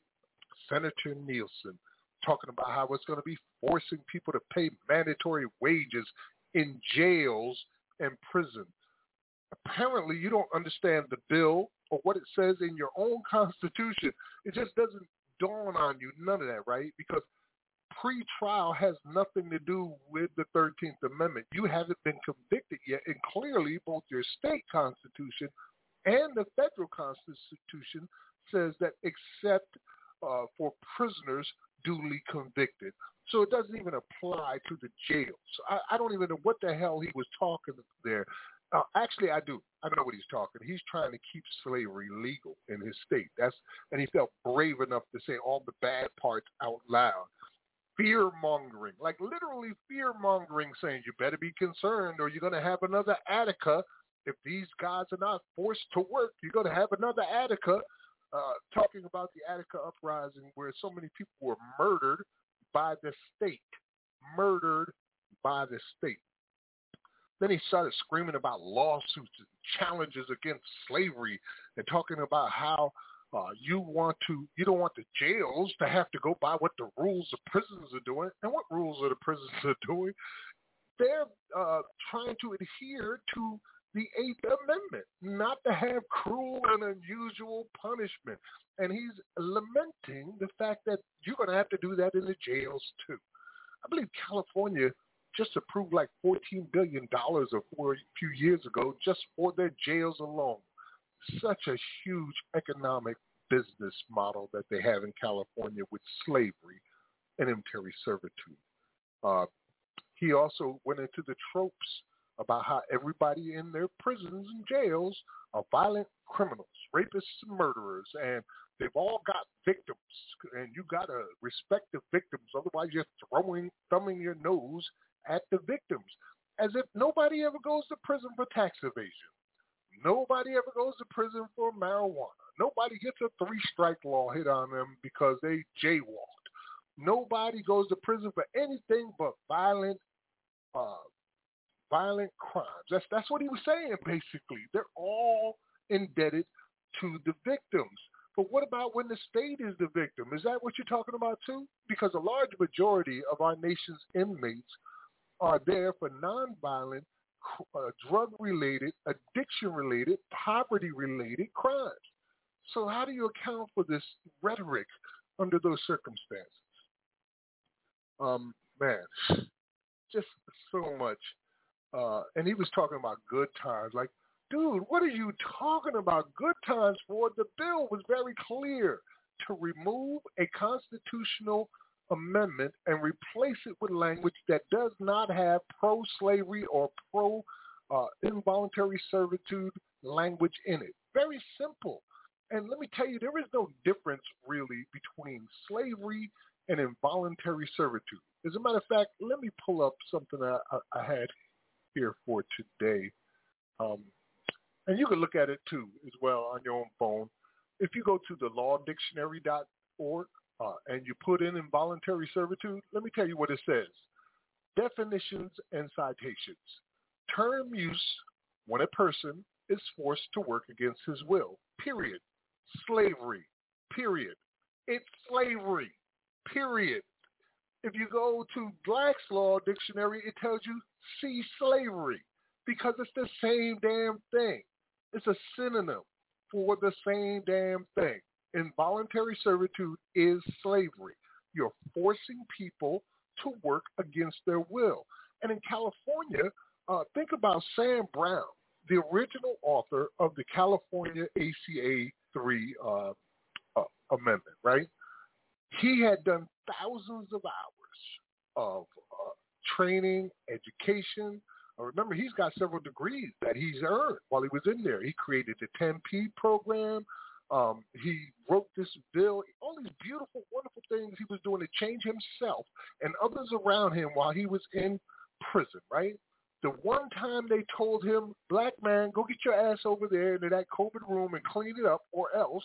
And he said, no, I don't want to go in there and be the first person in California's penitentiaries to clean up these COVID uh, filled room with his blood and urine and vomit. I don't want to do that because I don't want to die. They were ready to give him 15 years more on his sentence. He'd already served 23 years, 24 years. They were ready to put him, keep him in for another 15 years, forget all the good work that he had been doing because he said, no, I don't want to risk my life to do your free labor. And that's what he wants to keep in play. I think we got a hand up. Let me go ahead and bring them in. Uh, 0636, you're here with me on Abolition Today. Peace, peace, Brother Max. Peace to the Oh, abolitionists. peace. Peace, Brother Tag Harmon. Uh, welcome back to Abolition Today, as always, man. Uh, you had some questions or comments? Yeah, I mean, just as as always, a lot going on off the broadcast. Uh, the sister was just sounding very strong, and that was greatly appreciated. But of course, I mean, this clip, this most recent clip that you played, and all of this nonsense around ACA three, um, is really just beyond. I mean, your your boy's talking about rejecting language uh, what was the what, what was the quote? I, I object to the terminology. Yes. Involuntary servitude and slavery. well, if you object to it so much, then why don't you remove it from the state constitution? exactly, man. Unreal. He apparently don't Unreal. know what's in his constitution, and we've been having this hearing over and over again. And now you don't know it's in the Constitution, and so you vote to keep slavery legal instead. Um, there's well several of them. Go ahead. Oh no, I was just gonna say we, uh, uh, you know, tragically we have centuries of experience with this same exact type of character and the same exact kind of rhetoric and the same exact kind of posture. So I mean, at at the very least, you know, we we shouldn't be surprised when when they come out of the woodworks, especially when they have some kind of cover, which uh, so often is how they approach it, as we know. Let me let me drop some names on the people so you know who's who, right? Um, we needed 27 votes to pass, and as I said, we've been continuously passing unanimously. But this time we only got 19 votes. Uh, we were short uh, the eight votes there. Five voted no, and uh, there was 14 who didn't show up at all to vote. Uh, four of those were legitimately excused. So that means they chose pro-slavery with their silence by not showing up. And the ones with the uh, gonads enough to say it out loud and vote to keep slavery and involuntary servitude legal in the state of California was Ochoa Bogh, uh, Senator Nielsen, who you just heard a few moments ago, Senator Grove, and Senator Dahle, D-A-H-L-E. So that's Ochoa Bogh, which is spelled O-C-H-O-A B-O-G-H, Senator Nielsen, N-I-E-L-S-E-N.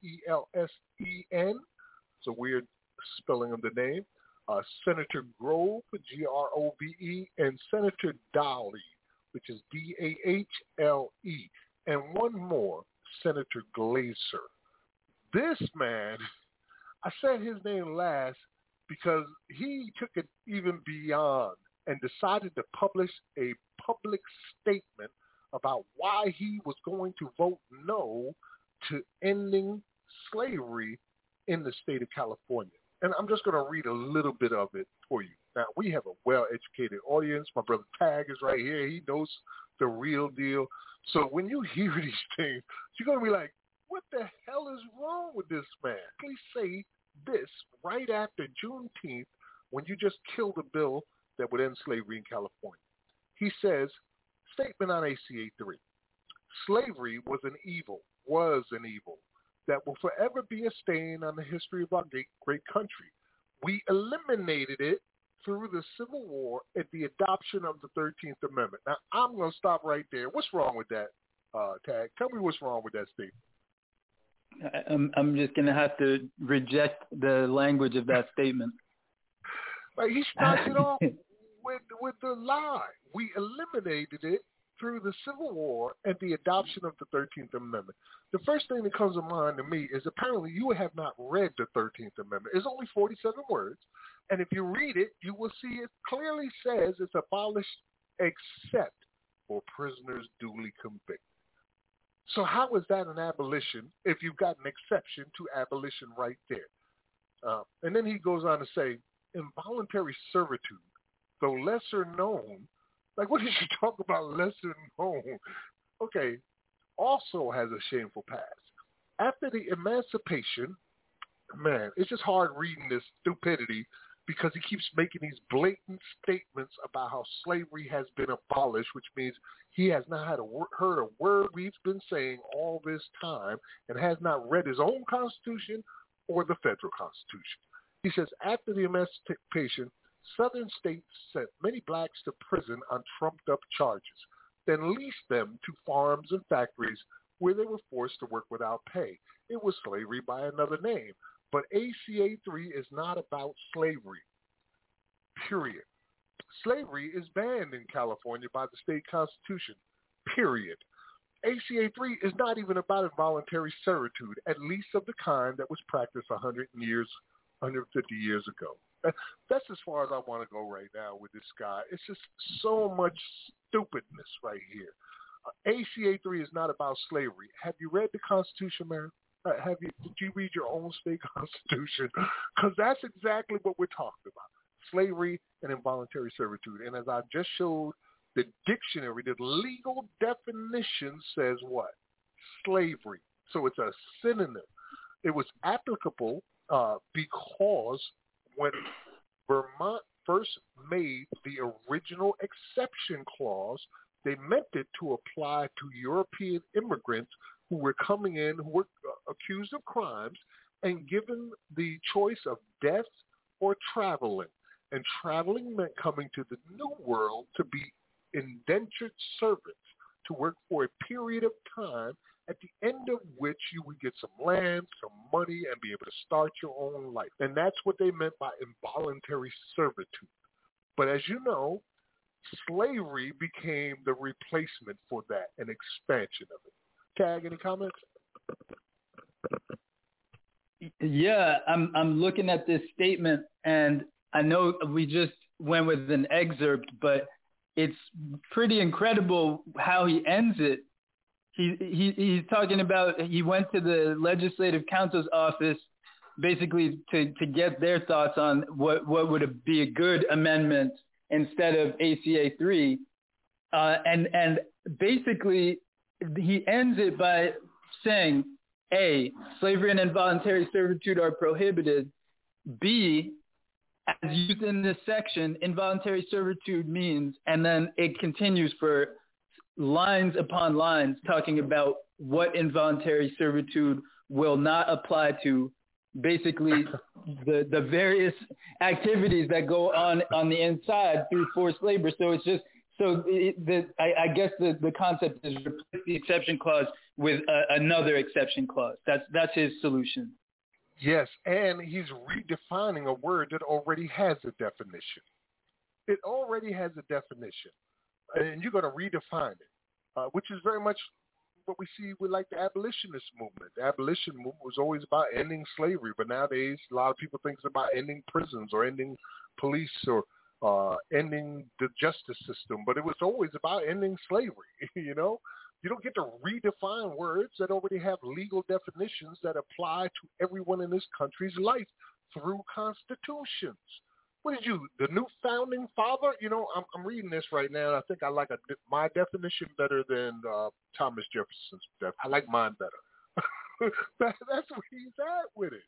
It's utterly ridiculous, and it shows that his intentions have nothing to do with understanding or trying to make a change that would benefit people. There's a reason behind what he wrote here, because that type of ignorance is, unex- is inexcusable for a senator. For you not to know what it says in the, neither the 13th Amendment nor your state constitution, and you're here at a Senate hearing, hearing a bill that would remove involuntary servitude from your constitution, and you're pretending it ain't there. Like we don't have that. where where is it? I don't see it. we don't have that. It, it's ridiculous. So I have a, an ask for everybody listening right now, and uh, this ask is very simple. Go to Twitter and demand that the California Senate pass ACA three. Use the hashtag ACA three so that uh, we can they're all together and we can make sure that we share them with these specific senators since yesterday. We may have only until tomorrow to get this done. If they have another hearing tomorrow, we asked for a reconsideration vote and they gave it to us. So it's either tomorrow or Thursday. If we don't get this bill passed by the 30th, it's not going to be on the ballot. And that means that this extreme liberal state of California, where they say that so goes California, goes the country, will have not done something that Tennessee has done, that uh, Oregon has done, that Louisiana has done. The prison capital of the world has done it. And yet you are cowardly, too cowardly to actually do it in California, a so-called liberal state. Tag, yeah, it, it is mad remarkable, and it just goes to show again what El Haj had been said that you know we got to stop talking about the South. You know, if you're if you're south of Canada, because we've seen and and uh, shouts to the San Francisco Bay View and um, Sister Nube um, out there who was who was covering this as well as as as these hearings were happening before this uh, about face with all of the no votes and the no shows.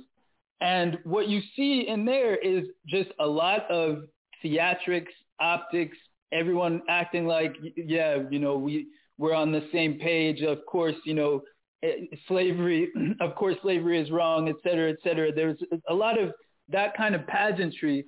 But what we did also see during that, during that hearing was this uh, this Department of Finance character who keeps being brought up. They keep referencing, you know, uh, the, this guy Glazer is referencing the Department of Finance, et cetera. They keep talking about the numbers that the Department of Finance was quoting. Well, this this Department of Finance ghoul that they that they brought out to to get people to question ACA three actually had the nerve to bring up printing costs Mm, actually quoted quoted the amount mm. that the printing of changing the Constitution would cost the state of California to to and, to end slavery in the state. It's it's maddening to have like you're really considering the cost of printing versus ending slavery. That's one of your reasons right there. Like I said, we're back in 1862, and they just have the balls to say anything that they want to say. Um, tonight, I had a couple clips laying in wait that I was going to share. I don't think I'm going to be able to share them now because we're coming close to the end of the program, but I will tell you about them. Um, as of late, the Republican Party has been imploded. They're literally calling for the deaths of each other. There's a Tennessee senatorial candidate by the name of Eric Greitens. Uh, he has put out a video talking about how they're going rhino hunting with him with a big ass rifle, as well as five or six other men in full military garb with with their rifles, busting in people's houses, throwing down flash grenades, and then coming in ready to shoot anything. And they say they're going after Republicans, rhinos, Republicans in name only.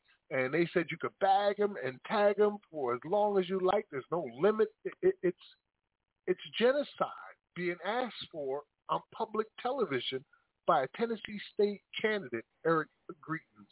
And there's no backlash. If that was the Black Panthers saying that, everybody be in prison. Black people that ain't even involved in the Black Panthers would be in prison right now.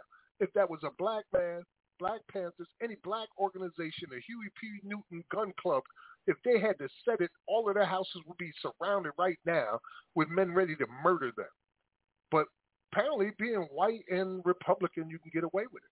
The same thing happened with the gubernatorial candidate, Kandiss Taylor, uh, where she was talking about killing sheriffs if they don't adhere to the narrative that the Trumpians have put out.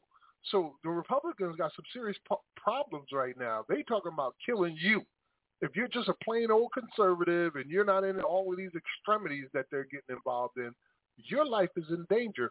And apparently, uh, the fighting words or the you know fi- calling for fire that there's a fire in a crowded arena or calling for the death of people is suddenly protected by the First Amendment when it wasn't protected by the First Amendment for everybody else. Any comments on that tag? Yeah, it, just it, it just feels like more of the same, more more of just heightening the atmosphere of uh, of just uh, utter uh, just destruction, um, heightening the atmosphere of, of open destruction and and particularly you know those of a certain ilk wanting to to create an environment where people feel like it's just basically open season and um, you know a lot of people can potentially benefit from and exploit those kinds of conditions and we know who tends to catch the brunt of those kinds of conditions in in this uh, flavor genocide uh, space that that has been constructed out here around us. I mean, I remember when they were trying to blame the the Panthers for intimidating uh, people uh, waiting to vote not too long ago at, at, at some of these recent elections. Something that didn't even it didn't even actually happen, but just just the specter of of the notion of Black Panthers was enough to to you know have have coverage out here in in commercial media talking about that uh, that people were intimidated and this and that. I think that was that was when uh, Obama was last running, something along those lines. So, you know, yeah, as you say, if this if this had been the Panthers, any other uh, such uh, revolutionary organization, you know, that I mean, this is how they do. They they they distort to till till it's completely unrecognizable. Right. Any black person, any imagine somebody who uh, followed the Islamic faith had said it uh, from some mosque. The whole mosque would be in prison right now if they said something like that out loud. Um, I want to share some words that come from the great great great grandniece of Harriet Tubman, uh, Sister Tina Martin Wyatt. She says, and this is on Twitter. If you go to her page, Tina Martin Wyatt, W Y A T one one T and the number one following that, uh, you can help us share and amplify her voice. She said, tell California Senate to pass ACA 3 and end slavery. Aunt Harriet referenced slavery to a snake, and she said, never wound a snake, kill it. A no or a no-show is a vote digressing to 1862 and not progressing beyond 2022. How will history remember you? That is the the bloodline of Harriet Tubman telling y'all that. Come on, man. we got to stand up. This moment is not going to happen again, and it's critical right now. So all we're asking you to do is amplify voices to get out there and hashtag ACA3 today, because today could be the last day. And if you know some of these superstars out there like Angela Davis, Michelle Alexander, who you heard here on the broadcast tonight, uh, Ava DuVernay, all these champions of the 13th Amendment and mass incarceration, Brother Common, uh, Meek Mill, uh, Jay-Z, you name it. All these people have something to say. They need to stand up right now before it's too late and use their influence to turn the tide and get this vote through. Because if we lose California, it could affect every state campaign across the country, and we would end up having some serious problems. So we need your help right now. All right. Brother Tag, any comments you want to make before I start closing it up? Well, just appreciating the work as ever, and there's always more work uh, to be done abolition-wise. So, you know, salute to y'all and, and to all the abolitionists. And a, a week from today, matter of fact, July 3rd will be 40 cities coming together uh, around Mumia, uh, our brother who's still inside. And so uh, out, out of outrage for this this continuous uh, enslavement of, of brother Mumia Abu Jamal, um, they're going to be converging on uh, 40 cities uh, across the country and across the world, you know, to really uh, lift that up and, and make it clear that he needs to be released immediately, and and uh, we're we're not going to tolerate uh, just just allowing for him to just languish inside for all these decades. So um, lovenotfear.com is a place that uh, anyone could check out for, for more information on that. And um, I know at least for the New York City area, there's buses being put together. So if you're out here, uh, yeah, a week from today, July 3rd. Thank you, Brother Tag. I want to say thank you to our guest, Damita Bishop, uh, Brother Tag, who called in, um, Curtis Davis uh, from decarcerated Louisiana, who called in earlier, and remind you, Freedom Fest, July 2nd in Grant Park, Atlanta, Georgia. Come see Damita, myself, Tribal Rain, and participate in the events. I want to give a shout out to our sponsors and partners, Jailhouse Lawyers Speak, I Am We Ubuntu Prison Advocacy Network, Same Urge, Quakers Uplifting, Racial Justice, the Paul Cuffe Abolitionist Center, where I'm broadcasting from right now, Prismatic Dreams, and of course, the Abolish Slavery National Network. Remember to subscribe to our YouTube channel at youtube.com slash abolition today for all the news, information, and music you hear on this program. Abolition Today is available on all major podcast platforms. Remember to join the movement at abolishslavery.us and make a donation too because we definitely need it to become a part of the solution that ends the institution of slavery. Uh, matter of fact, you can start right now by tweeting the following statement.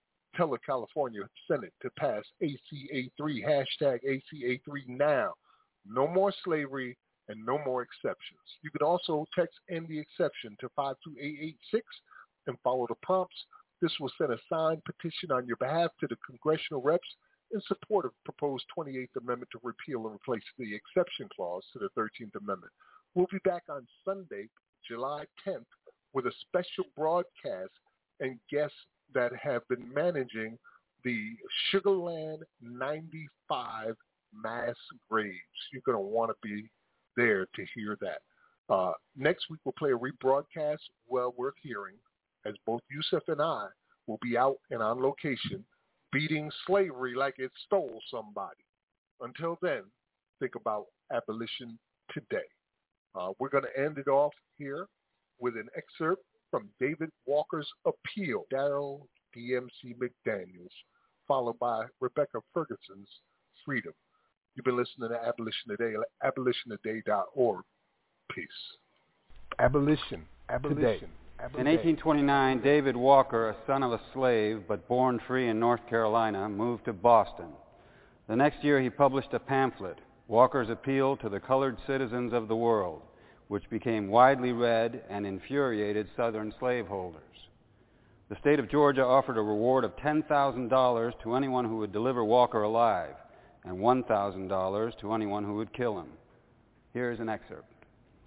I ask the candid and unprejudiced of the whole world to search the pages of historians diligently and see if anyone ever treated a set of human beings as the white Christians of America do us, the blacks.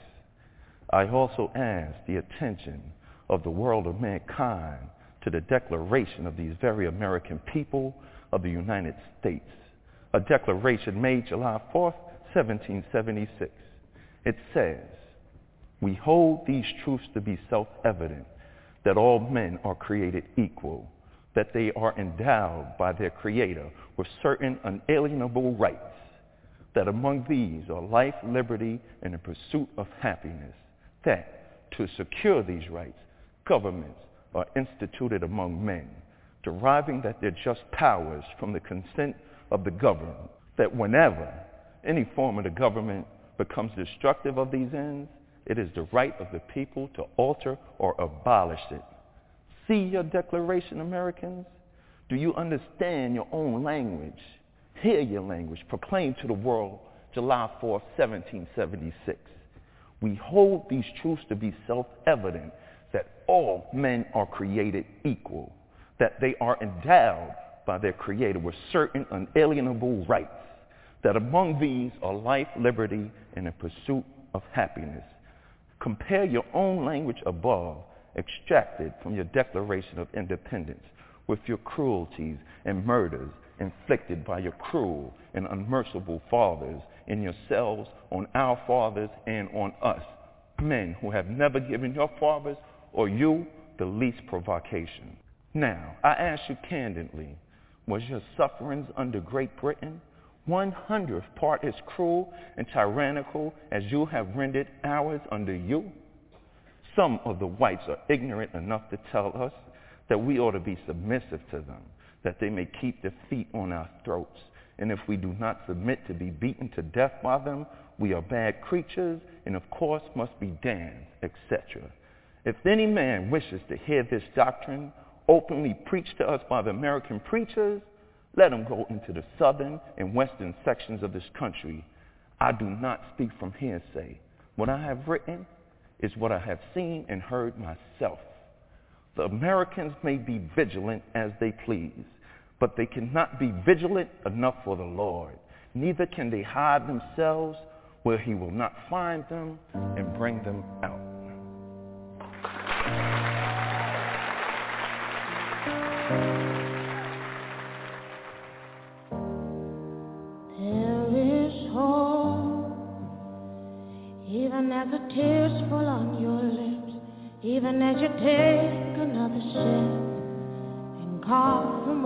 All